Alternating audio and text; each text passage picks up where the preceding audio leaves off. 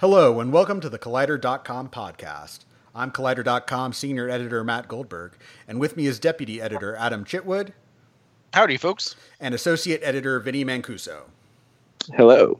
Today we will be talking about Star Wars The Rise of Skywalker.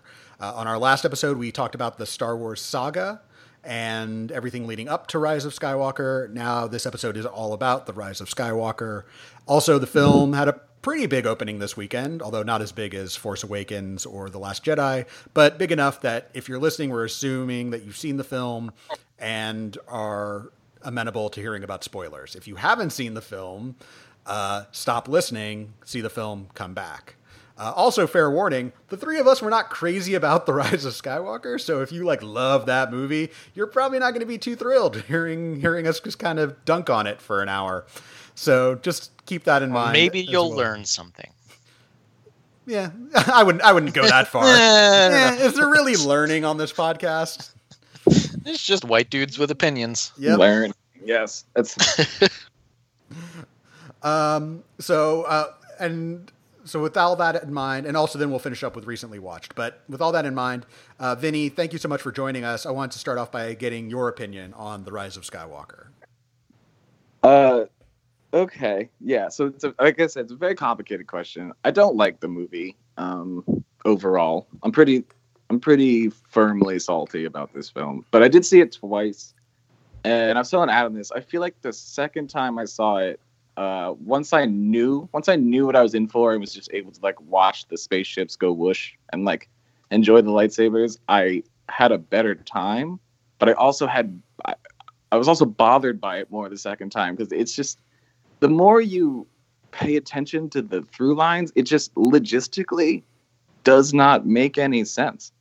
It it it it doesn't make sense in the arc of the trilogy, but it doesn't make sense in its own arc. Like the movie itself, it, it, from beginning to end it just does not track from scene to scene, from moment to moment. It just takes things back. It it juxtaposes things that don't. It it, it just doesn't hold together at all. It's a it's a, it feels like a series of pre-planned moments that they just sort of glued together into this two hour, fifteen minute thing. If that makes sense. No, I, I totally agree. It doesn't feel like they had like a story they wanted to tell as much as like we need to hit some mom- we need to hit some moments. We need to as long as we make you feel things, it doesn't really matter if the connective tissue is there or not, which I think is a really kind of insulting approach to to storytelling and filmmaking and I think it's kind of a cynical calculation.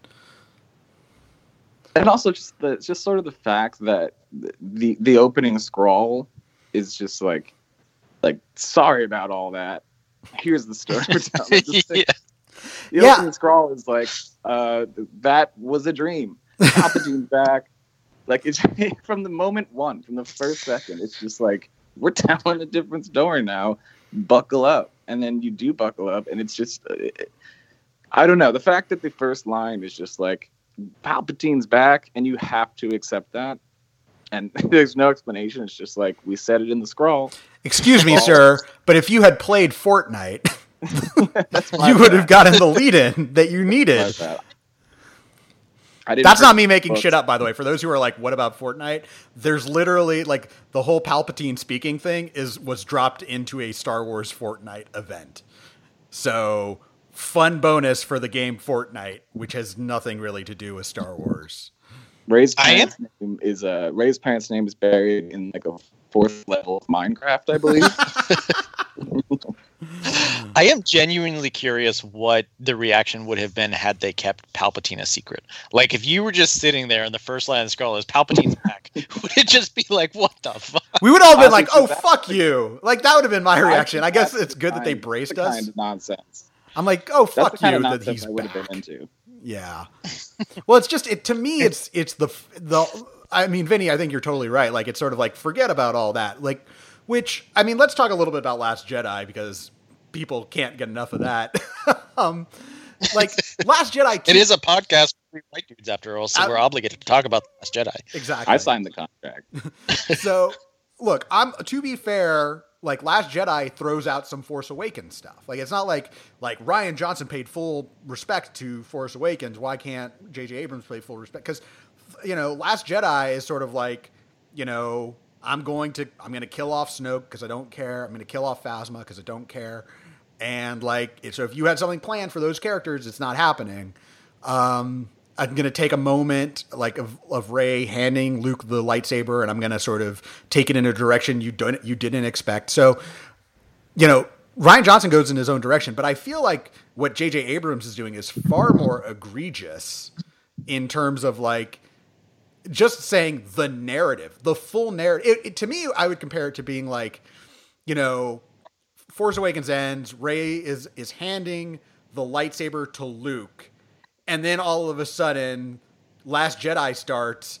And it was it would be like, and now Rey is piloting the Millennium Falcon to go to Endor. Like, wait, what happened?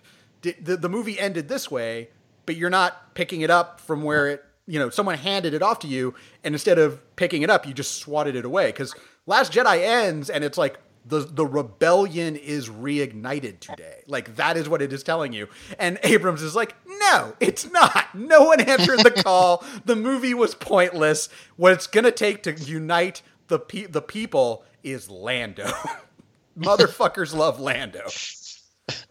I do I do kind of like that. The one one thing I would say is that I like that how nobody in the, the just no one answered the call in the Last Jedi. But if you send Billy Dee Williams out there, people are gonna be like, oh shit. Okay. Even people who like this movie I saw have been like, yeah, the Lando stuff's not great. Like it's just very blatant fan service to the point that like when he shows up, it's like, all right, now we have to pause and let Finn and Rey fanboy out over meeting Lando Calrissian. I'm like, do we really But, have to?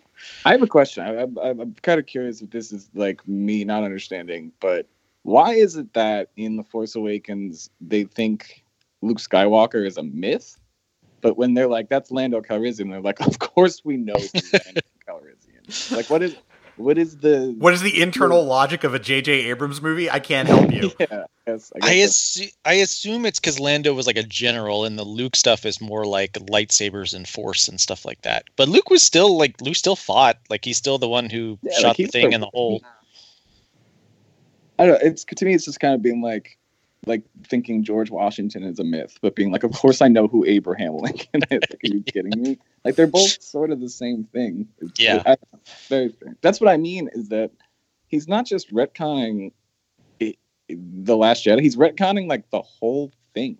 It feels Yeah. like a standalone movie, but it's the third chapter of a trilogy, which the third chapter of the third trilogy yeah, and it just none of it tracks with what we've been told. It just right out the gate, we're telling a new story, deal with it, and then it does that, and it, it just doesn't work. Not for me. I feel like the core problem of it, Abrams and Chris Terrio, the co-writer, trying to craft an ending to the entire Skywalker saga, which I don't think they really needed to do. I don't think anyone was asking for that with this. I don't think anyone was like, "I really need closure to the Skywalker story." Like, you got to give that to me. I don't know why you, they couldn't just be fine concluding a, a like a conclusion to this new sequel trilogy and just because the, the Palpatine stuff is like reaching to bring it back to the prequels, obviously, Mhm. uh, in addition to the original trilogy, and then the entire ending of the film, she goes to Tatooine, and it's like, why is she going to Tatooine? She has no attachment to Tatooine. Why is she going to Tatooine? And I guess it's just to bury the lightsabers. But the the reason she goes to Tatooine is so that JJ can have this closing shot that mirrors the opening shot of A New Hope, um, or not opening shot, but one of the iconic uh, first act shots of A New Hope. Um, and yes, that's a nice idea. And when you're sitting in a room and thinking, you think of that shot like, man, that's really cool, and that's hard to resist. But I think a good stil- storyteller knows when something doesn't fit, and I don't think they knew that that like they didn't recognize when something didn't quite fit the story that they were telling. So instead, they just erred on the side of, well, it looks cool, so let's just do it and find some hackneyed way to get to it. Well, and I think part another part of the problem is is like I think that they didn't really push themselves to think of it creatively. I think they took it too literally. Well, it's like, oh, well, if we're telling the whole Skywalker saga, if this is the end of the Skywalker saga, then we need Palpatine, who was a, a presence in all, you know, in the first two uh, trilogies. And my counter to that is, what if it's not a story about Palpatine? It's a story about the Force. Like that to me Yeah. is if you start off and like if you look at if you were to take it one through nine, so if you look at the prequel trilogy, the story about the Force there is that the Force is misunderstood by the Jedi, and they like they it, they don't have the handle on it that they think that they do, and it leads to their downfall. So it's a story about hubris, and think like, and I think that actually could have retconned midichlorians into a really smart thing, where a group of people think they have the Force down to a science, and it turns out that they don't, and it fucking screws them over. Then the uh, original trilogy is about restoring balance to the Force. Um, and then this sequel trilogy is about the force belongs to everyone. If the if the original trilogy is sort of there there's you know Jedi and there's there's still Jedi and Sith. What I think Last Jedi was trying to do is saying let's break away from this notion that the Force only belongs to Sith or Jedi and everyone else is at is Force sensitive at best.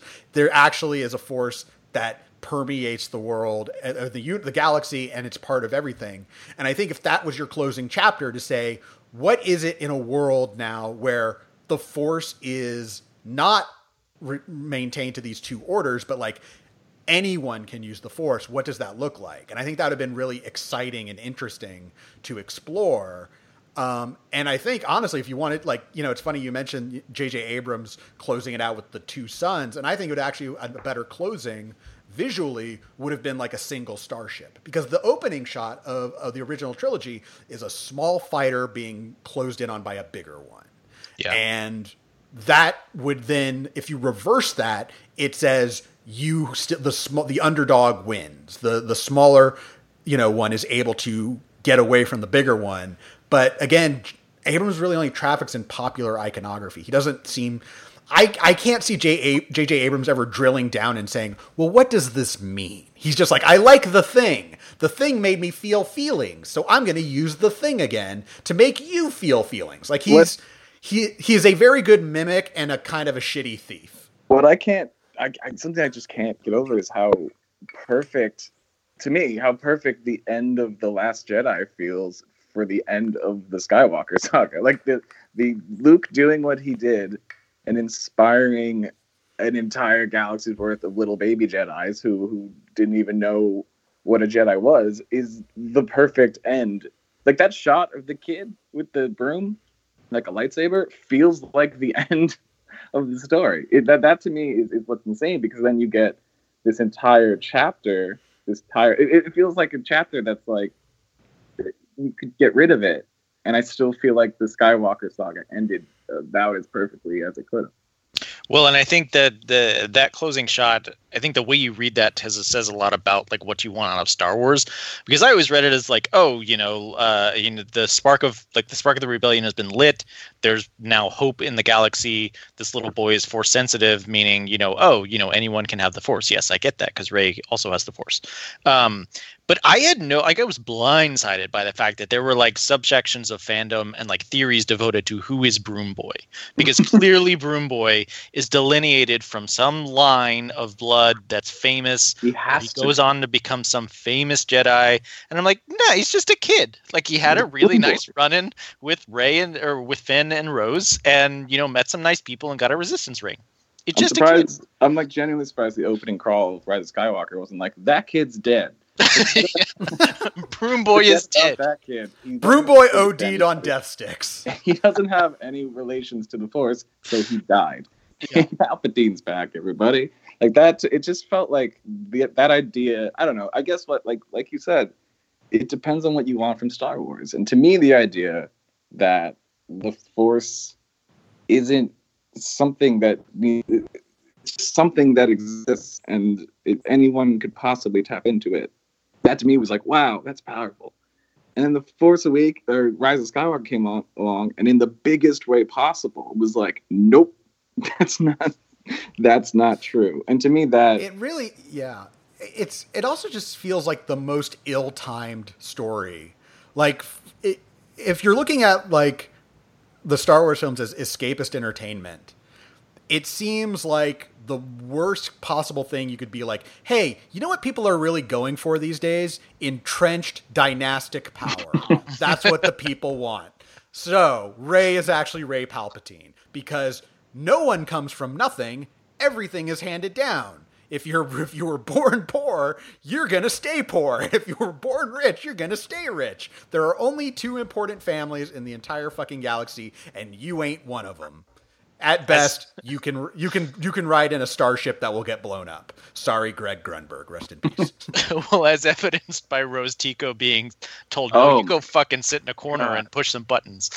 Like you are no longer along for the ride, Rose I've seen I've seen people say that like uh, I, I- I've seen the the argument that okay she she couldn't have been she she didn't have to be important to this movie she had her arc but the fact that there was a very specific scene where someone's like do you want to join this adventure he's like no I was told I need to stay behind is uh, that to me of all the things in this movie the most blatant like like we're sorry about the last jedi was being like hey don't worry rose isn't coming yeah, I mean that's the thing. Like there there's there are some points where like, oh, you're just making different choices. But you know, telling Rose to like you stay here and you'll have the same size role as unnamed computer operator Dominic Monaghan tells me that like they listened to the worst elements of fandom. i Like, don't oh, why all these you- racists and sexists don't like this Rose character. Well, I think they might have a point.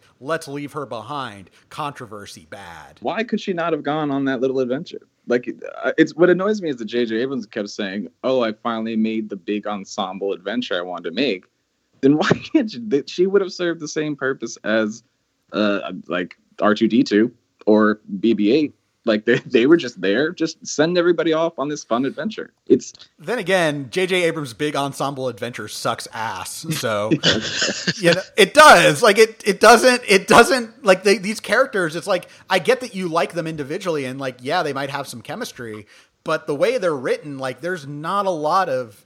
It's not like boy, it sure is great to have these three together because. You know, again, if you're being like, I don't have to acknowledge the Last Jedi, well, then Poe is just back to being a cocky asshole who hasn't learned anything. But even there, if you want to make him a cocky asshole who hasn't learned anything, what's the interaction between him and Rey? Like they have a little bit of friction um, at, at on base, and then no, and then it's done. Like nothing tracks. You know, there's no arc for Poe. There's no arc for Finn. They're just fucking there, and it's just like the people demanded it. And it's like at some point you have to be like, I don't know, maybe the people aren't storytellers. Like Yeah. they're the audience and you're the storyteller, so it's your fucking job. Like, you know, if I say I would like my car to fly, and the mechanic's like, "Well, the, if he wants it, I'll figure it out. I'll put jet turbines on the bottom of his car. He'll die, and then he'll explode. But give the people what they want." I like how the only consistent character trait that, that remains between the entire ensemble is that C3PO can go fuck himself. the only thing they can all agree on is like, well, this guy sucks. And like every time we, I was like, when did we decide that C3PO is just like the, the least popular person in the world? Well, and uh, like two things about Finn. Uh, one is that like the Rose should have gone because there's no reason to bring Jannah into the fold because Jannah has absolutely nothing to do in this movie unless they hired her and had a bigger arc and then removed it as they were working on the film. But even then, there's no reason that could not have been Rose other than the fact that you a listened to the fandom or b were worried didn't want to follow up on the romantic kiss at the end of the Last Jedi and didn't know how to deal with that and so just separated the two so you didn't have to worry about it.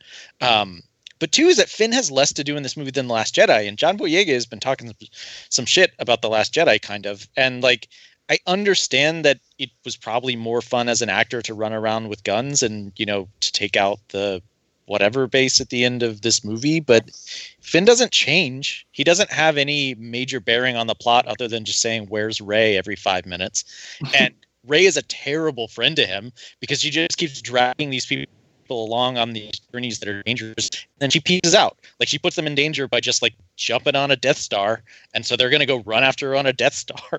and then she just leaves without saying goodbye. Or two, yeah. She they so like what is Finn's arc? He has no arc. Poe has no arc. Like there no no character changes in this movie. Yeah, it's it's a really for for for everyone who's like, I just want to see these characters together. I'm like, yeah, but to do what? Oh, we'll figure that out. like it's it's not good enough to simply be like they'll all just hang out together. I'm like, it's not that. It's not Guardians of the Galaxy two. You can't just have people hanging out and learning emotional lessons. It's not that film. Well, and I'd say So- first Star Trek movie, like it doesn't make a ton of sense, but it's super fun. It's really watchable. So like it's fun to hang out because like there's a lot of really good, really good gags, and that cast is really fun together. But this movie doesn't make any sense, and it's also not fun. Like they're not having fun together unless Babu Frik is in the fold. He's, they, Yeah, exactly. It was Babu Frik. Came Oh to, my to Babu God, Freak. Babu Frik. I um I I can say for goddamn certain that Babu this movie is kind of worth it for the existence of Bob. I, I love that little that little man. I, is he a man? I don't know. Who cares? he's he's just like I, he's one of those things where it's like I am being sold a toy and it's working. Like they they did every they did all their tricks. He showed up twice. He did a funny thing, and I was like, "That's hilarious." So I guess I don't know if I was just looking for glimmers of, of joy. I think honestly that's the Star Wars formula going forward. Like a really shitty story, but a cute little thing is going to pop up. Like that's the Mandalorian. Like, yeah, this isn't really that much of a story, but look at this toy you can buy. One hundred I don't even enjoy the Mandalorian, but I love that little stupid little Yoda thing. It's I don't. I, it's one of those things where um, it's so cynical. Like it's just so, I know. So This- welcome to Disney, folks. like it's just so gross. But like in the moment, I I I love that little guy. I don't, I don't and I don't like um uh wow I'm forgetting her name Keri Keri Russell's character Zorii Bliss. who gives away her life's work to the guy whose head she was about to blow off like two scenes ago. Like I that was like just cuz the story of Boba Fett is dumb.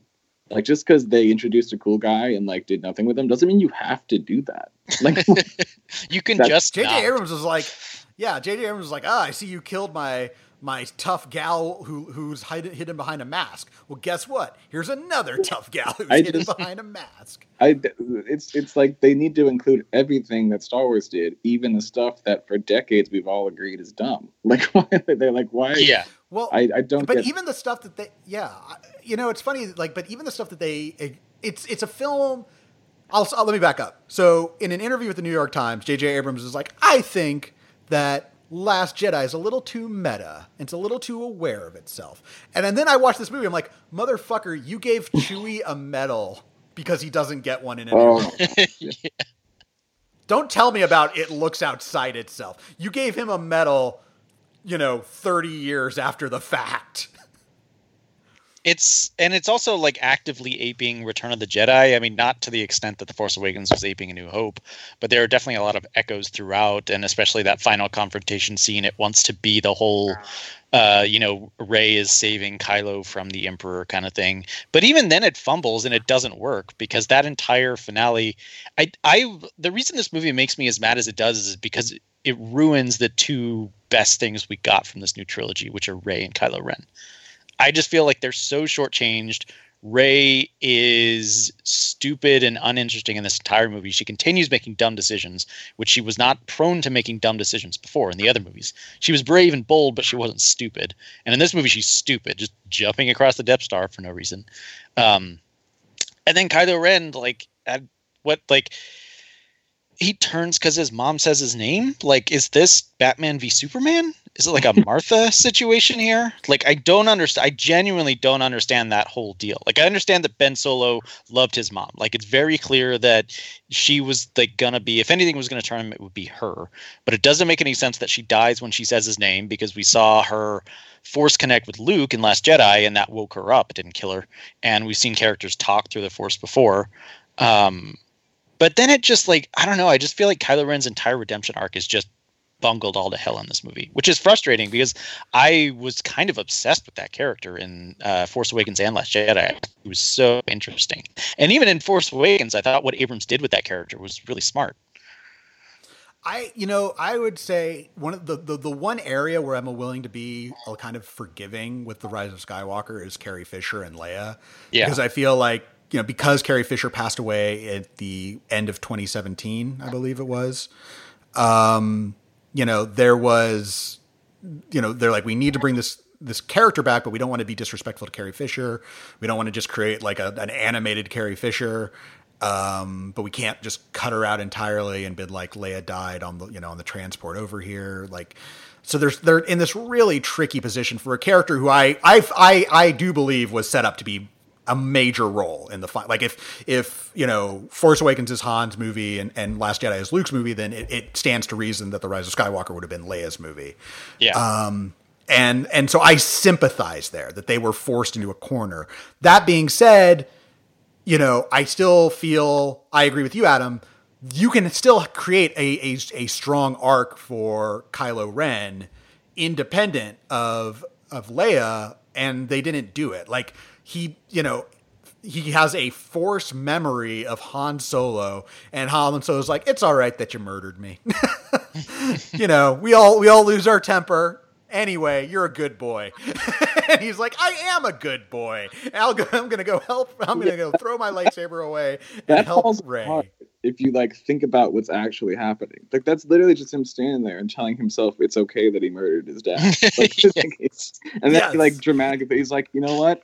That was like like like just because you hire Harrison Ford to come back doesn't mean the scene makes sense. Like that's not anyone forgiving it. It's that's him just being like, you know what? All those all those war crimes, that's fine. And he puts on like his good guy like thermal shirt, and he's just like.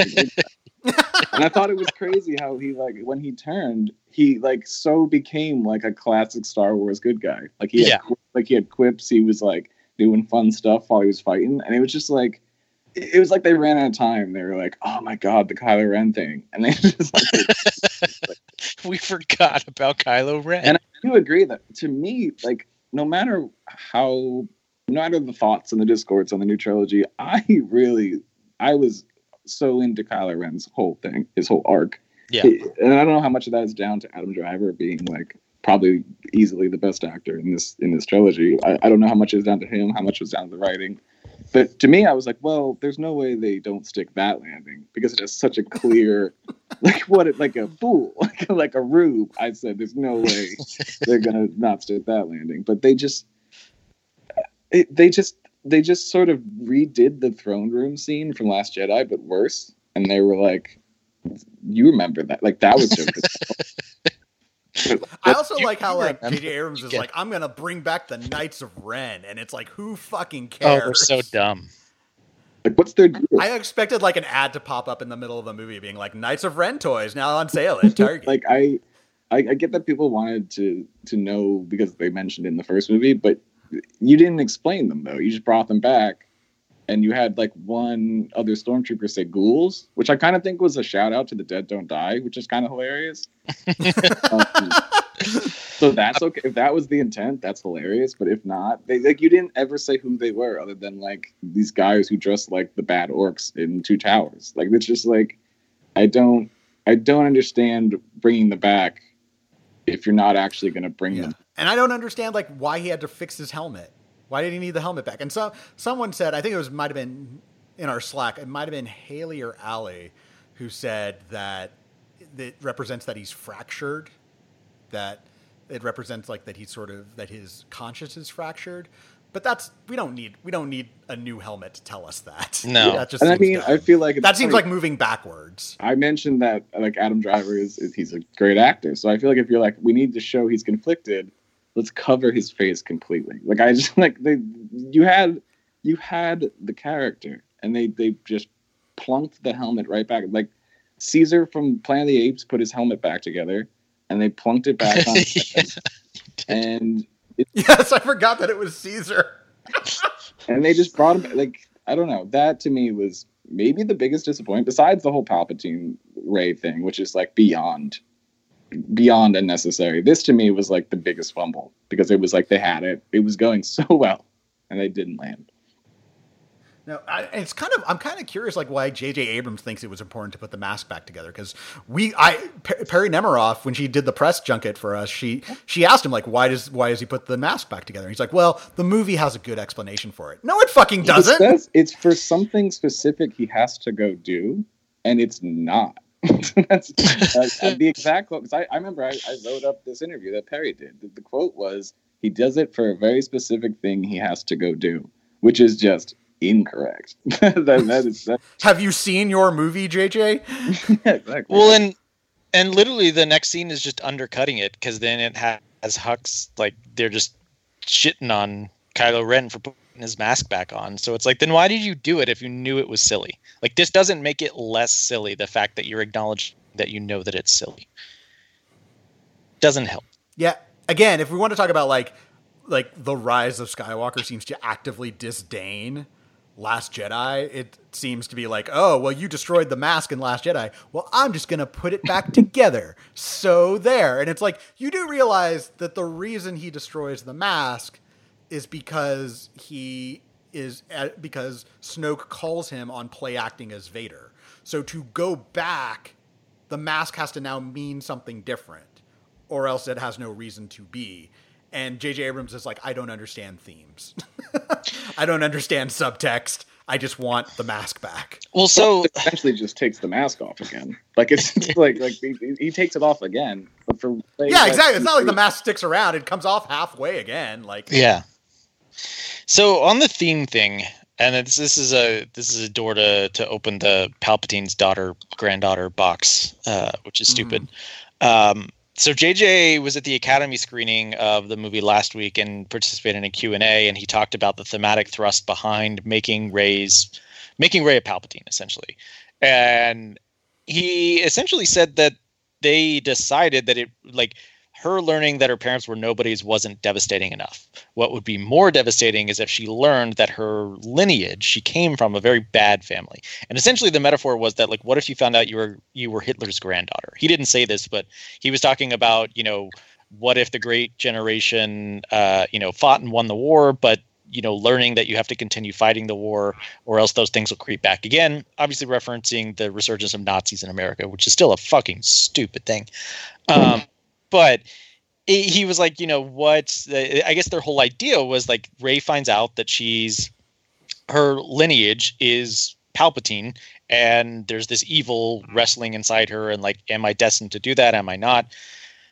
I don't think any of that comes across in the movie because, uh, for one, I don't think Palpatine is a good stand-in for a Hitler-esque figure because with Palpatine comes mythology. Like Palpatine is an iconic Star Wars character, and you muddle that with mythology, and there's all this expanded universe, and how did he come back? And there's clones, and there's you know what like a crowd of Palpatine clones. I don't even know what that was. So your metaphor gets muddled there, and then I don't even think it just like it never crossed my mind that that's what was occurring. Did did any of you pick well, up on any of that? No, because so you know you would have to, to to make that work the character of Rey would have to be a lot angrier and a lot darker than she than she is in Force Awakens and Last Jedi. That character would have to be a lot more questionable. It would have to be like, oh, she did that sort of like if if if Rey weren't Rey wouldn't necessarily have to be overtly evil, but if she's like if she had those kind of moments where it's like leave him behind, we can't go back or like something like a little like a little creep in there where you're like I don't know if I like this character. That wasn't you know, but Rey is not like that. That's not who she is. That's well, just not her character. Like so this notion that she's going to wrestle with the darkness inside her now that she's a Palpatine, like fuck you. Like her her her worry, her like greatest fear wasn't that she had evil parents. It was that she didn't have parents, and that was the twist. That was the worst possible thing. Like they the twist was devastating because she learned the worst possible thing to her and that this is like the danger of doing a twist that the audience wants. Like I don't think back in 1980 people were like, "Man, I hope Darth Vader is Luke Skywalker's father." It yeah. was devastating because it was like, "Wow, he he was looking for his place in this whole battle thing, and he found out that the en- he was part of the enemy." This was she wanted to her goal was to discover you know where she came from, and the devastating thing is that she came from nowhere. Like the twist shouldn't just be like like there's nothing I, I, this is what i've been saying since the wrap there's nothing inherently dramatic about being related to someone. And that, that, that is that is the only thing this twist has to stand on. It's yeah. like look they're related. And it's like and it's like i said in, it's like the same exact joke i made in the slack. Can you imagine if in last crusade they suddenly were just like india oh by the way indiana jones is jesus christ's grandson it's just like just because they're related doesn't mean it is dramatic. It could just be, it means nothing unless there is a reason personally to the character and the character's arc. And this was just like, it, it was like wedging a brick into into a Lego set. Like it just didn't. Well- it, it didn't make sense. It's also like a hat on a hat. Like it, it's not accepting like that this is dramatic, so we have to do another thing. Like to go back Yeah. to your analogy about Darth Vader telling Luke that you know he you know he's his father. You know, it's be like you know. You know, Darth. You know, I was your. You know, I'm not only your father, but also I cut off your mother's head. Ha ha! well, it's kind of would like really kind of like uh, Leia being like like we've all accepted that by now. But I feel like the fact that he was like also Leia's his sister is a little silly. Like like that, is that it's super fucking yeah, silly. like that is that to me is the equivalent of this Palpatine thing. Is like you had the twist. The twist happened. you don't. yeah, you had it. Like, and that's again, this is playing into the worst aspects of the reaction to Last Jedi, which is like, oh, people were unhappy. Let's how let's see how I can remake this burger for them. Yeah. Like, oh, this isn't what you ordered. I'm sorry, sir. What can I get you that will make this right? Well, first off, she has to be related to people, and it's like, and at that point, like J.J. Abrams, you're not a director, you're a fucking waiter, and like, you know, it's not your fucking job to make sure everyone's fucking happy because that's never going to happen he knows not everyone's going to happen. So why did you just like why go back to address bad faith concerns from people that just can't roll with it, who don't understand story or narrative? And it leads me to believe that J.J. Abrams doesn't really understand story or narrative. Well, and you had. Sorry, go ahead. No, I was just good. That to me is maybe the clearest thing because I- I feel like nine out of ten filmmakers would just the natural things to carry on the story. The natural thing is not to be like, I had a story set up, it went one way, and I am going to pull it back in my direction, and that's what he did. And to me, I, I feel like even the I don't want to say that you're not allowed to like this movie because that's insane. Opinions are subjective, but I feel like once we all get to like watch this movie as a trilogy, this, this story is it, it, this trilogy is basically uh, dead in the water. This, it's not a story anymore. The story is so disjointed that to watch these three movies back to back, it, it, doesn't make sense. It feels like you're watching three completely unrelated movies.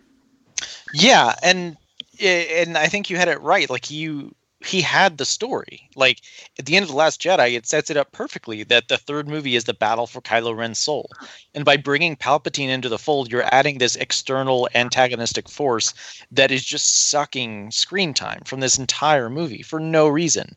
And I guess you could argue that Kylo Ren is never working for Palpatine the whole time. Like he plans to take down Palpatine, but same difference. And uh, you know this whole and, and then making Rey a Palpatine adds additional screen time. Whereas I feel like the more logical continuation there is that you know Rey found out she's nobody, but she found her strength. She saved her friends. The spark of the rebellion is lit, and she has this connection with Kylo Ren. Despite what Luke has said, she still believes that Kylo Ren is good and can be turned to good, and that's your story. You don't you don't need Palpatine. You don't need all this extra stuff. And like I don't understand like in that opening crawl it's like Kylo Ren is searching for Palpatine because he threatens his uh like order or reign or whatever and I'm like did Kylo Ren really care that much about the power? I don't know, maybe I read it wrong, but like why is he now concerned? I thought he was mostly concerned with Rey. But even there, like that conflict is fucking stupid. Like, so let me like let's let's map this out. Let's map this out. So Kylo Ren has the First Order, which, as we have established, is in a really strong position at the end of Last Jedi. The rebellion might be on the rise, but the First Order still, you know, the Republic has been wiped out. First Order is ascendant. You know, and they still have a supreme leader. It's not like, oh, all of our forces disappeared. Like Kylo Ren is now in charge. And then you have Palpatine who's like, I threaten you because I have the final order with a bunch of spaceships. Oh, cool. Well, that seems useful. That's actually pretty threatening. Yes, but also there's only one control tower, so please don't attack my one control tower. Oh, okay. Do you also have like forces running these spaceships? Because you have like a ton of spaceships. No, no one knows how those are run and who's been running them for the last 30 years. Palpatine out.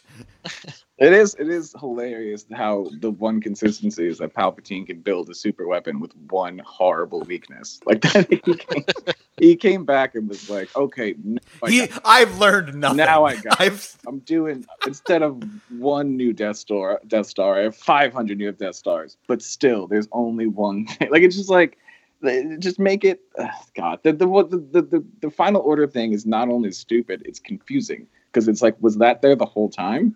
Was he building this the whole time? What was the first order this entire time? Why not just start Also- the final order? Why don't you, why, why don't the why why don't you just make it? Why don't you make the final order the first order and just win immediately?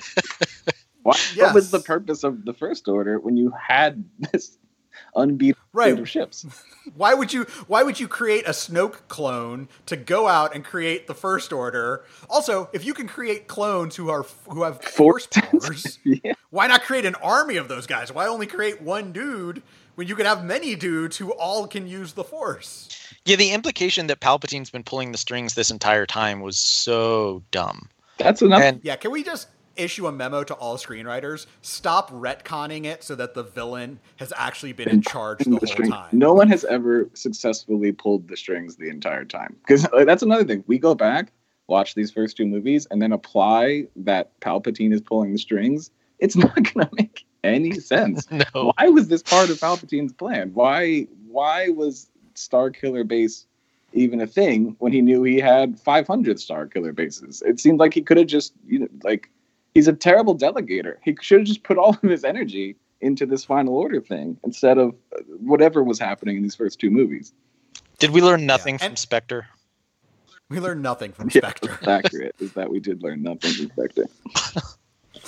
Uh, but also, I would also I would also add like Palpatine. Like again, I, I know it, it sounds like we're hammering on it, but like the Palpatine thing is just the worst decision because, again, as you're if you're a Star Wars fan, like you need Vader to kill Palpatine. That's the only way Return of the Jedi that that Luke Vader relationship can be mended, where he sees he thinks that he's beyond saving. Luke, you know, refuses to go to the dark side. He makes a choice not to go to the dark side. And then Palpatine tries to kill Luke, and Vader realizes that he still loves his son, that there is good in him, and he kills the guy who has been mani- manipulating him since he was a boy. He kills Palpatine. He severs that connection. If Vader doesn't kill Palpatine, then Palpatine's like, ah, you just slowed me down there, Vader. You should have known I had special super secret force powers that you didn't know about. Like it like now you watch Return of the Jedi, I'm like, ah, well that dude will be back in 30 years. But it also that It's also just like- ruins the end of Rise of Skywalker. Yes. Okay, you killed Palpatine, but he's already he came back the first time. How is Right. they threw him down an air shaft and he exploded, and then he came back. he exploded and then the space station exploded. So there were two explosions and yet here he is. And then he was in dead space. right. And then this time they blew him up and then blew up his planet once again. And then they're like, all right, that time it's going to stick. But we didn't even get an explanation for how he came back. So to me, it's like, well, he'll probably just be back in another 30 years. I would Yeah. assume the answer there is like, well, they blew him up on the Sith homeworld planet or whatever that place is, and like, so that's where all the people were that would bring him back. But it's still dumb and indicative of like this movie does not respect stakes. Like, I Chewbacca should have died. Yeah. Like, I, and I love Chewbacca and I think he should have died. Yeah, and and looking back, like talking about like if Rey was supposed to be struggling internally, like that would have been could have been a moment where she's like, "I'm responsible for Chewbacca's death. Uh, this is upsetting. Is this inside me? What's going on?" And it's undercut like literally, I think two or three scenes later, just so the audience doesn't feel bad. And the same thing happens to C-3PO. They're like, "Well, we're gonna have to wipe his many memory," and it's like, "Well, that's kind of sad. Like he remembers all the stuff from the original trilogy."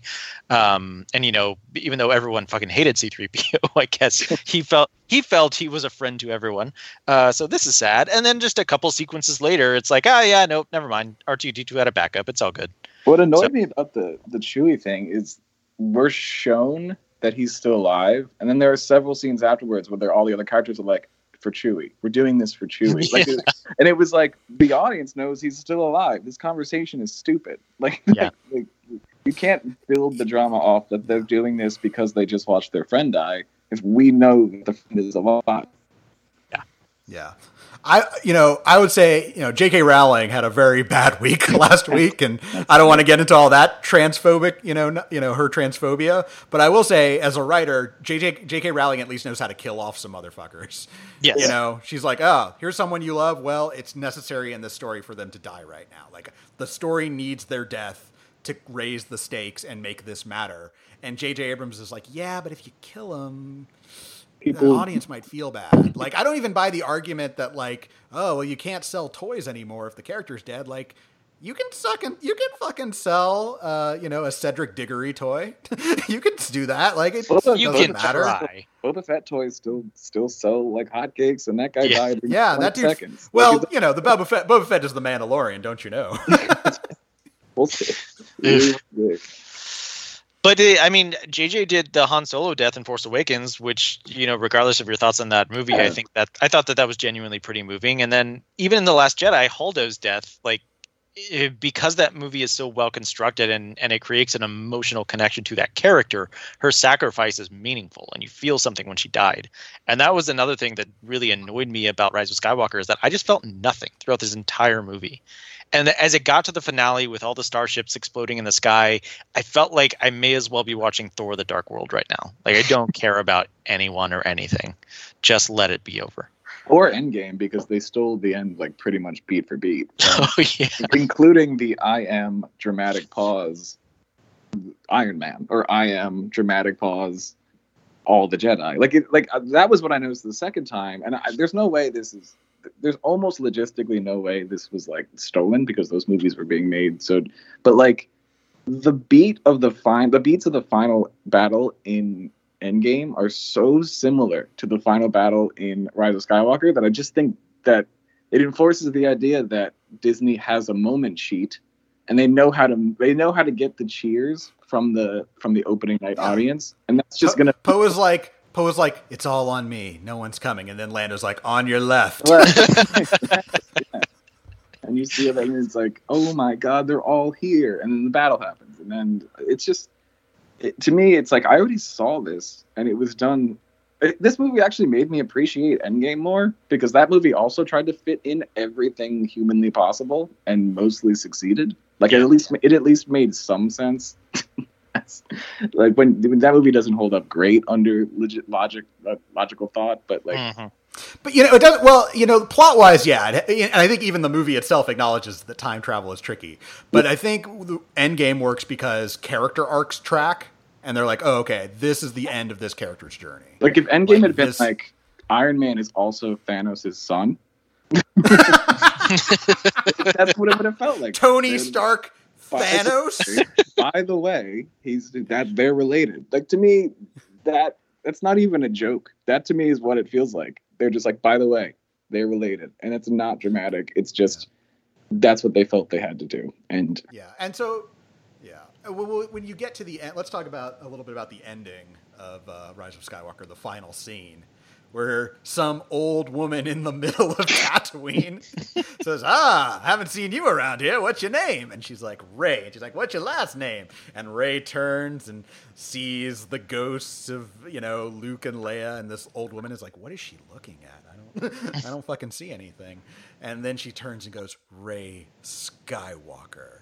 And I get it's like, oh, you chose for your legacy to be Skywalker. That's fucking stupid. Stop acting like there's only two important families. Like, they- to me, I- like that's the whole thing. Like there's only two important families in the entire fucking galaxy. How small does that make Star Wars? It makes it the smallest thing that's only for a select few. I was hoping they would cut back to Luke and Leia, just like, what the fuck? We didn't say we didn't You're give- not ours. we didn't give you permission to do that.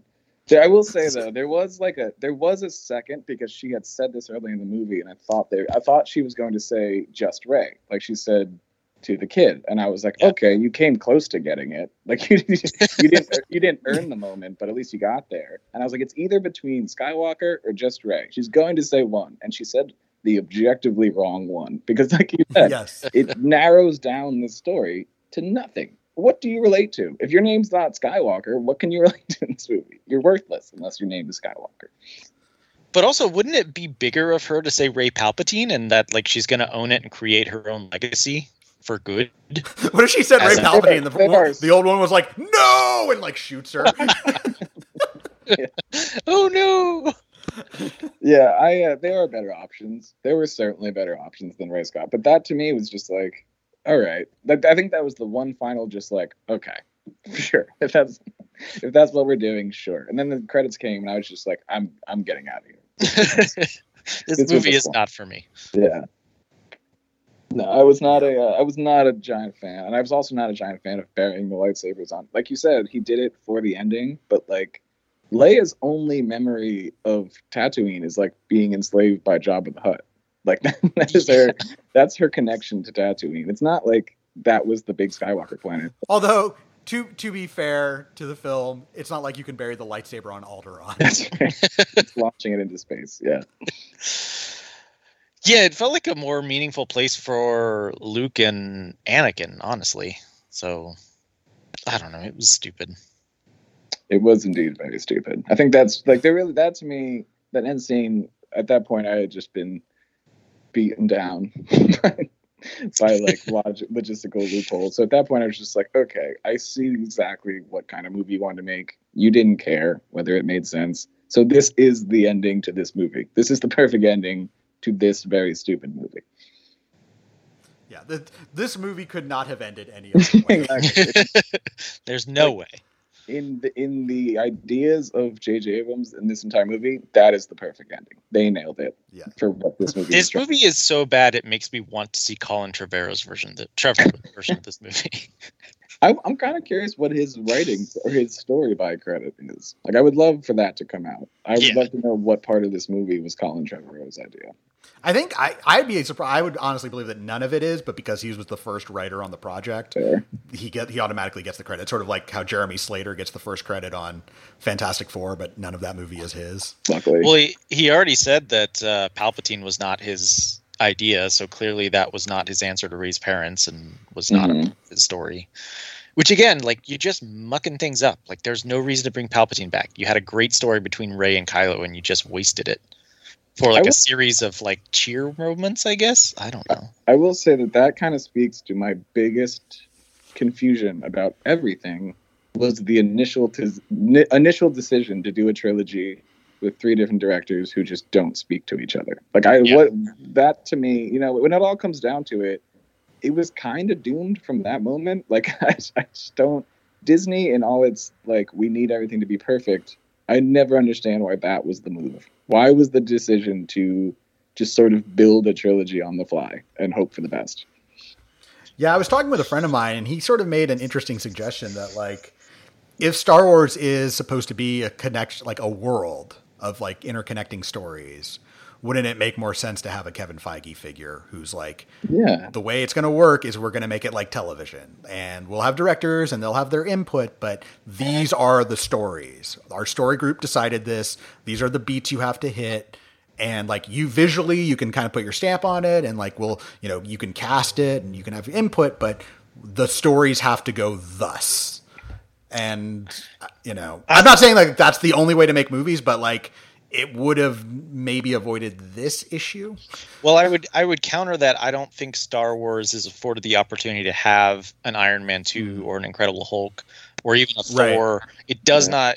It, it it is not allowed to have stumbling blocks to get out the gate because they did craft Mm. this as a trilogy. There are only three movies. They all have to be good. The spin-offs have to be good. Everything has to make enough money to warrant justify whatever else. So I think that's the reason they made all of these movies twice uh, except for the Last Jedi, which was not reshot, but almost every other movie was reshot significantly. Um, and I don't begrudge them that. Like it makes sense. Like if it's something this valuable, pay whatever you got to pay to get it right. And it clearly worked on Force Awakens, but I don't really think it worked on any of the other ones. Um, but I think you look to like Harry Potter, like that's kind of the crown jewel in that you have Steve Kloves writing every movie except for one, and you have this blueprint blueprint from J.K. Rowling, and then you allow directors to put a different visual flourish on each installment.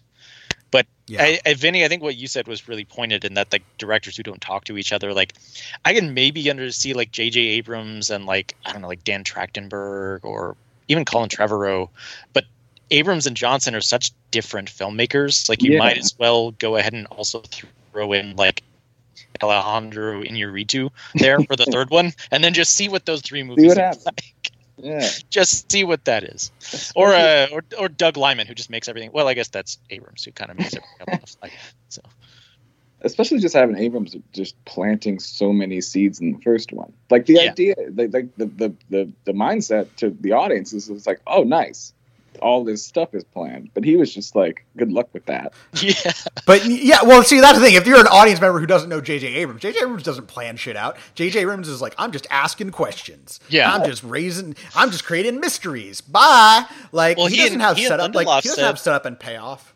Well, and when he and Lindelof were creating the Lost pilot, it was his idea to put a hatch on the island, and Lindelof was like, "What's in it?" And he was like, "I don't know." He was like, "But it's cool. Like, let's put it on there." And to their credit, like Lindelof figured out a really good answer for it. Like, it's a cool thing to throw in. It's a cool thing to be able to answer, but you don't have 23 hours of television to answer that story with Well, the Star Wars trilogy. Yeah, and it just makes me feel like J.J. Abrams is like the world's most successful pilot director. Like I don't Yeah. try. I don't need him to tell me. He, he's not going to get me to the end, but you know he'll he'll give us a good push at the beginning. Yeah. I think what we're saying is give Damon Lindelof a Star Wars TV series on Disney Plus. I would watch it. A lot I would one hundred percent watch. After Watchmen, yeah, I'd watch the shit out of that. The first episode would Um, have more story than the entire first two seasons of The Mandalorian. Well, that's not That's hard. not. Green Eggs and Ham has more story than the first season of Mandalorian. Um, okay, uh, before we move on to recently watched, one thing I did want to kind of talk about is like, what do you guys think is start going to happen to Star Wars going forward? Because if you look at the opening weekend box office for Rise of Skywalker, it's less than Force Awakens and The Last Jedi. Uh, we don't know how it'll perform in its second weekend, but you know, should Disney be nervous? Should they rethink the Star Wars property? Like, what do you guys think happens? I, I don't think they should be new. I feel like the drop was pretty natural for like the third Mm. movie. Like the the people came out for Force Awakens because it was like, holy crap, a new Star Wars movie.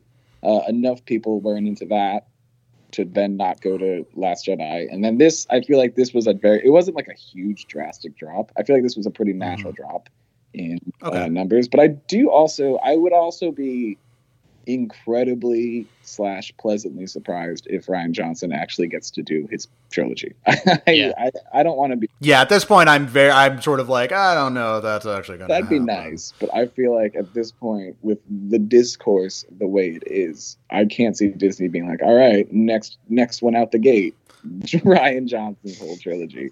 I don't know. what- Thankfully, Rian Johnson has Benoit Blanc movies to make. So yeah, like that would be fine with me. I Can you imagine if they were like, we're going to make a Star Wars movie with the guys who made the Game of Thrones ending? Oh my! that seems far fetched. I I genuinely, I wish we still lived in that reality. I point- kind of do too. At this honestly. point, let's just let's just burn the whole thing down. Like, because at this point, I kind of I'd be so okay with not getting a new trilogy for like ten years. Like, would Yeah. do your do your Disney Plus stuff, have a good time. Don't actually tell a story. Just have Pedro Pascal zipping around the galaxy. That's fine. I don't have to leave my house to see it. But this whole, the, I, I'm so good with not getting another trilogy for an extended amount of time. Yeah, same here. Uh, and I'm with you. I think the the box office it makes sense to me. Like Force Awakens is the first new Star Wars movie in however long, and also the first new Star Wars movie not by George Lucas. So that was everyone wanted to see like what is this for themselves, and then enough people were like, yeah, it's not for me, that they didn't go to see Last Jedi. And even this one, like I've talked to people personally who were like, yeah, I'm gonna wait and watch it on Disney Plus. Like Yeah. they'll get around to it, but it's not a pressing matter for them. They're not heavily invested in this story, so they can be disappointed when they watch it from home. So, as for what the net like, the future of Star Wars, I mean, I mean, clearly they don't know because back when it was first announced that they were making this new trilogy, the very first announcements of the tri- of the spin-offs charted a course of mining popular characters for their own movies. So we would have a Han Solo movie, we would have a Yoda movie, we would have a Boba Fett movie, and then when Solo crashed and burned, they kind of put an end to all of that. Rogue One was kind of a one-off just because it came from an idea from I think it was John Knoll from ILM. Um, so I honestly don't know. Like I love the idea of Rian Johnson's trilogy, the idea of telling new stories in a new area of the galaxy with different characters not named Skywalker. I don't know if that's what audiences want, and I'm definitely not convinced that Lucasfilm and Disney think that that's what audiences want. So Matt, I think it's I think your editorial you wrote about the future of Star Wars being bleak is kind of spot on. I think it's going to be more stuff like Rise of Skywalker and The Mandalorian. Yeah, I I, I- feel the same way because I feel like plenty of people say they want to move on, but then you see the reaction to the Last Jedi, and I feel like once we get a movie that doesn't involve any of this, people are going to freak out. They're going to be like, "This isn't." There's the the refrain is that it doesn't feel like Star Wars, and that that always bothers me because it's like, what does that mean? To so many people, that just means that it includes the word Skywalker. So I'd be very interested to see if that's what they pivot to, and then what is the reaction going to be when we get a Star Wars movie that's just a story set kind of in this same galaxy. Hashtag not my Star Wars. I just feel like any Star Wars going forward is going to have some sort of link to something you've seen before. Like, I feel like like something bold and different would be kind of like the Knights of the Old Republic, where it's like this is the Star Wars universe, but it's so far removed that it's kind of like yes, there are lightsabers and there are you know scoundrels and like there are things you recognize, but it's n- new characters. And I don't feel like at any point you're going to get an entirely new character. Like I feel like even Mandalorian still has you know Baby Yoda. You know, oh, I know what a Yoda is, so here's a baby. And I just feel like you know the next the next Star Wars thing is technically Obi Wan series. Yeah. And it's like, here's Obi Wan you know Obi Wan, and he's gonna go on some adventures and you know do things, and you like Obi Wan, right? And then the next thing will be like, hey, let's here's another character you liked that'll do some stuff. Like, you know, maybe if John Boyega's career doesn't take off, like it's you know. He says he's not doing a Disney Plus series, but you you give him enough money, maybe there's a Disney Plus series to be like, "Hey, I'm hanging out." But it's just they don't want to do anything that will be like Star Wars cannot get bigger; it can only go become more insular, uh, yeah. which I think is disappointing. Yeah. Um. All right. Well, with that, uh, let's let's move on to recently watched. Uh, Vinnie, what have you seen lately that you'd like to talk about? Uh, I am making my way through The Witcher as we speak. Um, it's not good in the classical sense of the word. uh, I, but if you're home, like if you're home for winter break, like if you have nothing to do, it is the perfect show. Like if you just want to like sort of throw on something where the an inhumanly large Henry Cavill is just wearing leather pants and fighting monsters, it's it is uh the peak of like the algorithm mindless Netflix thing. And I I it, I can't say it's people keep comparing it to Game of Thrones, and I would be like, those moments where Game of Thrones was just like kind of fun and weird stretch that out and it's this show. And if that sounds appealing to you, this show nails that very strange tone. Yeah. Mm, all right. I'll give. How how, how muscular is? is oh my god! I, I, just all muscles. honestly, just a pile like, of muscles. I don't think they did anything digitally, but he does not look like a human being.